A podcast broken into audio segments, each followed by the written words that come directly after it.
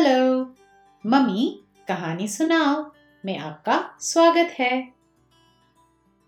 इस कहानी का शीर्षक है, वेशभूषा। ये लगभग 215 साल पहले की कहानी है। मिस्टर थॉमस जेफरसन अमेरिका के तीसरे राष्ट्रपति बन चुके थे और वो किसानों और मजदूरों के प्रिय नेता थे। राष्ट्रपति बनने के बाद भी वे बड़ी ही सादगी से रहते थे। एक दिन की बात है। वो एकदम साधारण वेशभूषा में एक सफ़र पर निकले थे। मंजिल तक पहुँचने में रात हो गई थी। रात बिताने के लिए वो एक होटल में गए और होटल के मालिक से पूछा, क्या मुझे एक कमरा मिल सकता है? होटल के मालिक ने उन्हें हे भाव से देखा और किसान समझकर कहा, यहाँ कोई कमरा नहीं है। प्रेसिडेंट जेफरसन को ये बात समझने में बिल्कुल मुश्किल नहीं हुई कि उन्हें कमरा किस वजह से नहीं दिया गया और वो वहाँ से चले गए। अगले दिन होटल के मालिक को किसी तरह वास्तविकता का पता चला। तो उसके पैरों तले ज़मीन ही खिसक गई। उसने तुरंत अपने एक सहायक से कहा, जाओ, पता करो कि प्रेसिडेंट जेफरसन कहाँ ठहरे हुए हैं और उनसे माफ़ी मांगो।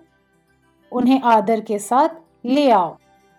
सहायक खोजते खोजते प्रेसिडेंट जेफरसन को ढूंढ लिया और उसने माफ़ी मांगी और होटल वापस चलने के लिए भी कहा।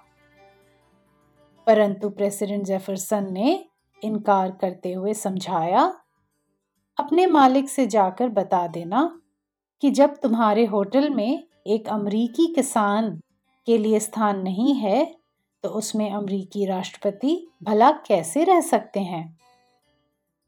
सहायक को बात समझ आ गई और वो मायूस होकर वापस लौट गया। इस कहानी में बस इतना ही। आशा करती हूँ कि आपको ये कहानी पसंद आई होगी। क्या आपने इस कहानी से कुछ सीखा? देखिए, मैंने क्या क्या सीखा है। पहली सीख, किसी भी इंसान को हमें उसकी वेशभूषा से नहीं आंकना चाहिए। कोई भी इंसान अपने आचरण से अच्छा या बुरा होता है। कपड़ों से नहीं।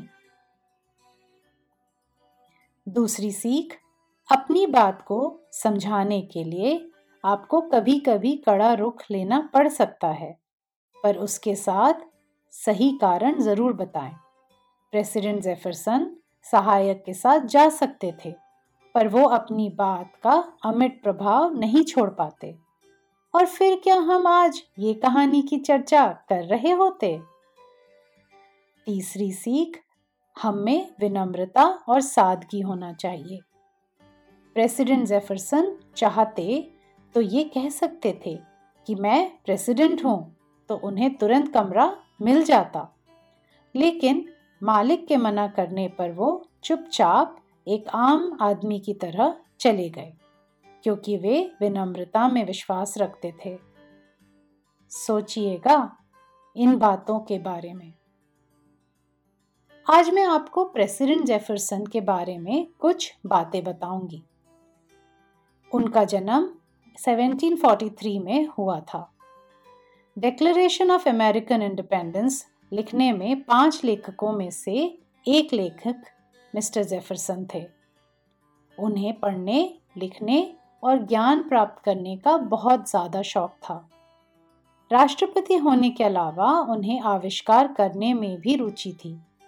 Macaroni machine, wheel, cipher dumb waiter उनके कुछ आविष्कार हैं। 1819 में प्रेसिडेंट जेफरसन ने यूनिवर्सिटी ऑफ़ वर्जीनिया की स्थापना भी की थी। वे अमेरिका के सेवन फाउंडिंग फादर्स में से एक हैं। तो आज आपने हिंदी के कोई नए शब्द सीखे या सुने हैं? चलिए देखते हैं। मजदूर यानी कि लेबरर। प्रिय यानी कि लवेबल तीसरे यानी कि थर्ड अमिट यानी कि इंडेलिबल